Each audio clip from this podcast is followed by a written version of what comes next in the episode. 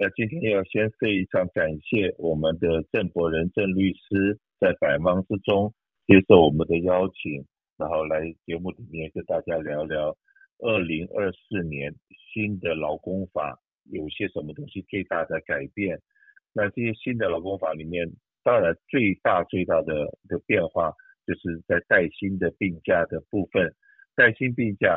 过去是大家都知道是三天的带薪病假，那现在到二零二四年的带薪病假变成了五天，多了两天。那这两天是由州政府，那由这个议会这个提案，然后州长签署通过的，就变成了五天。然后尤其是我们南加州很多的 city 的话，自己的 city 还定了一些很多新的规定，就比方的 minimum wage，或者是带薪病假，或者是。这个呃，种种种东西，他们有他们自己的一个规则。但我们的 HR 的 person 要处理这些事情的时候，往往会搞得呃焦头烂额的。在过去的十几年里面，我们这个这个跟郑律师这边在开 seminar 的时候，郑律师常常在跟我们提到一样东西，也就是在加州，那这个诉讼的部分的话，已经是非常的普遍。但那个总数我已经忘记了。等一下，如果说那个呃 Paul 能够还记得得的话，再给我们讲一下。这个好像每四个人吧，在加州每四个人就有一个人被这个一年里面被告的这个经验。当一个公司行号开了以后，那如果说从头到尾没有被员工告过的，我们开玩笑，我们再开一个玩笑说员工还看不起你，觉得告了你你可能会倒闭，所以说都没有人想要告你。这个虽然是一个玩笑话，可是。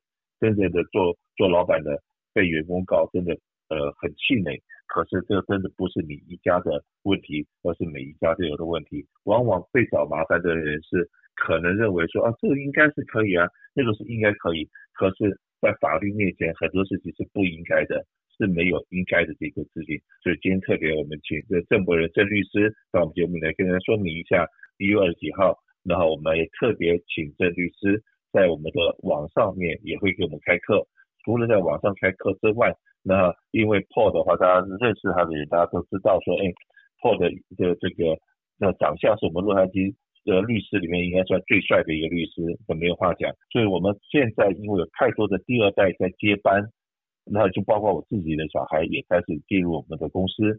所以第二代的小孩在接班，很多呃在 HR 的部分需要有英文的讲解，所以说我们也会跟郑律师在做很多线下的这种的用英文的来来做这种说明会。那所以说呢，哎，这个东西我们就听听我们 Paul 怎么告诉我们大家，二零二四年这个法律是越定越严，然后雇主所碰到的麻烦事是不是会更多？来，Paul。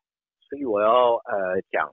呃，华信保险的话，为什么我觉得是最好？不是只有因为我是华信保险一个律师，可是也是从我最开始开律师楼的时候，我见到 Kenny，他那时候跟我讲说，如果要成功的话，你一定要回馈给社会。哎，不是案子很重要，可是更重要就是你要有一个人生的目标。这个人生的目标的话，就是你要回馈给社会。那这个就是华信保险就一直做的。因为今天最怕的就是劳工的官司。虽然我很多的案子是商业地产，这是我们的目标。我们当员工的时候，我们的目标是什么？我们要当老板。当老板的时候，我们希望有什么？我们有商业跟劳工的案子。如果今天的话，你最基本的劳工法你不知道，你肯定没有办法扩大你的生意。所以，我们月底的时候呢，我们会有一个免费的 seminar，这是华信保险做的，然后他会累积最好的律师跟人事部门的专业人来教大家劳工法在二零二四年是什么。所以我们今天很快，还没讲到这个病假以前，要提醒很多人，我们的最低工资虽然是只有十六块钱一个小时，可是我们现在跟蓝领的快餐。最低工资来竞争，快餐呢是现在已经变到二十块了，所以你会见到很多的雇主跟雇员，他们讲说我们最低工资在加州已经是二十块了，这是错的，我们还是在十六块钱。在加州当一个老板的话，现在跟呃这个蓝领工作的麦当劳在竞争了，所以变成二十块钱一个小时。是关于流产，流产是一个很恐怖的事。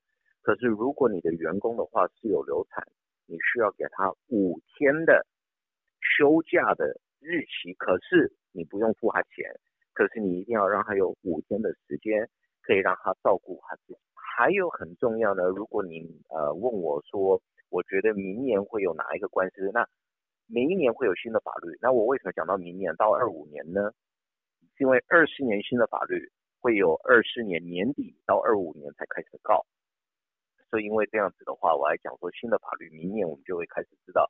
那这个就是 SB 五五三，SB 五五三是讲说，如果你有十个员工以上，关于暴啊霸凌、骚扰、暴力的行为、生命上的危险，你要有一个公司的计划，这是一个法律规定，百分之九十九。九十九点九的公司都需要有这个计划，这个就是 SB 五五三。那这个的话，我要提醒每一个人，SB 四九七，我觉得是一个更恐怖的法律。这是讲说，如果一个员工有投诉在公司里面，他觉得是不合法的行为，然后您解雇他啊、减薪转职位，这个就是认定说。你有报复的行为，怕的是什么呢？每八十九天你就会收到一个新的投诉。可是提醒每一个人的话，一定要读这个 SB 四九七，因为这个改变很多的劳工的官司。关于呃竞争，老板的话会规定雇员签一个竞争的协议，就是你不能跟公司竞争。这个法律的话，现在是讲说，不管是哪一州哪一国，你签这个协议，几乎这是一个不合法的协议。因为这样子的话，要让每一个啊老板知道说，竞争协议的话，在加州几乎的话是不合法。那也有别的法律我要讲，可是我觉得最重要，我们今天要讲的呢，就是这个病假。病假跟休假，从我的角度是不一样。病假的意思呢，就是你明年最基本你要给五天的病假时间给你的雇员，休假呢，是 vacation，这个的话你要付，为什么这个很重要呢？因为很多的老板觉得这个病假的话，如果员工有离开这个公司，你就要付这个病假的钱，这是错的。可是休假，如果你给员工的话，你需要付这个钱。有的员工手册，有的老板会把病假跟休假合在一起。如果你今天的话，你给员工。十天的休假时间啊，这个可以讲说是 PTO。这个 PTO 的话，它它它要用什么都可以用。这个也可以算在病假上，因为你有给最基本的五天的时间。可是因为这是休假，员工要离职的时候，你就要付这个钱。如果你的病假跟休假是分开的话，那病假的部分你不用付，休假的。呃呃，部分你需要付。那加州的法律呢，是最基本的是五天，最基本是五天，所以你可以给更多。大部分的，我觉得华兴保险的客户，我们给的意见就是你要选择五天。那选择五天呢，是稍微不一样的逻辑跟算法。年初的时候，那当然你可以选说。呃呃，公司每一年的话，六月一号每一个人都可以拿到五天，可是大部分的公司都是从一月一号开始。那用一个基本的逻辑呢，我们从一月一号讲说，每一个员工在你公司里面都有五天的病假，这是华兴保险的建议。可是当然，如果你不喜欢这样子做的话，有一个第二种方式，可是这第二种方式会让员工拿到的病假是十天，不是五天。这个就是每三十个小时的工作的时间，他就会收到一个小时的病假。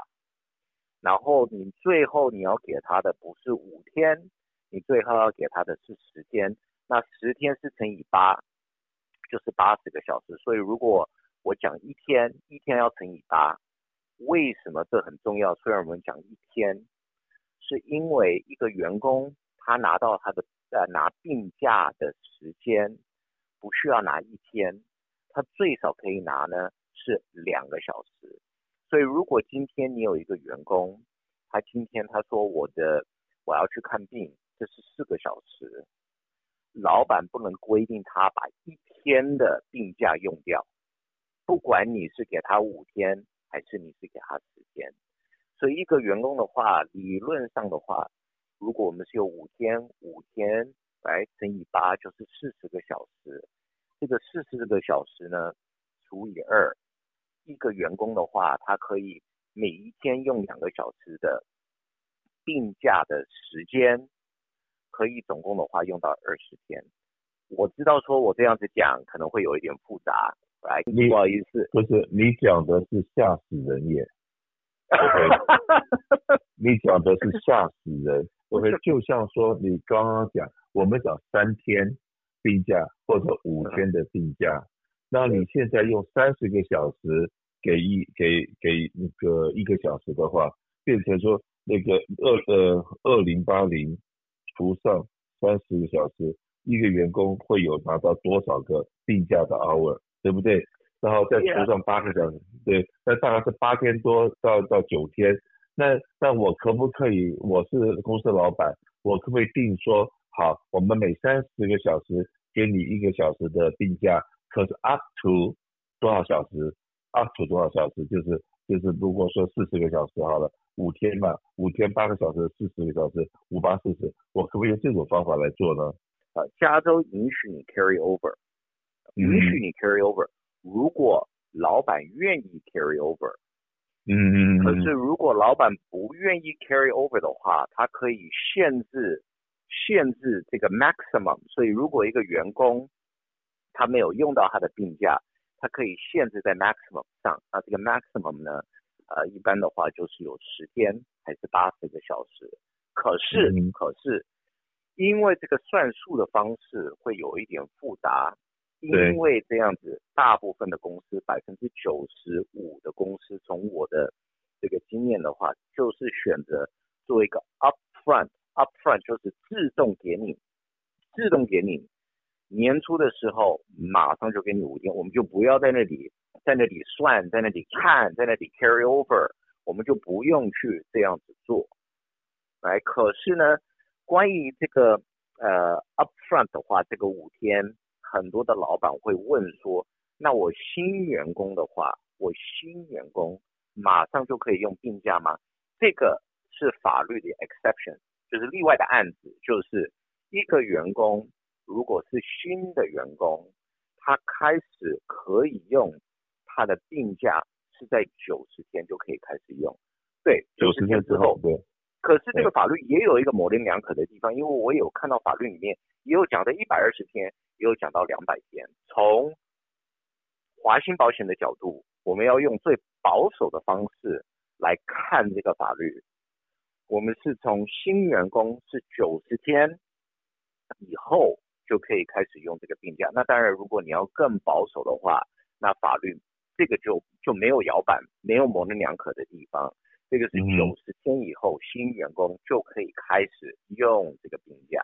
如果我们现在知道说，以前三天，现在变到五天，五天还是有模棱两可的这个法律在里面。你不要因为员工今天他过来跟你讲说，我我今天我礼拜一你请我，我礼拜五我我要有一个病假，你要给我。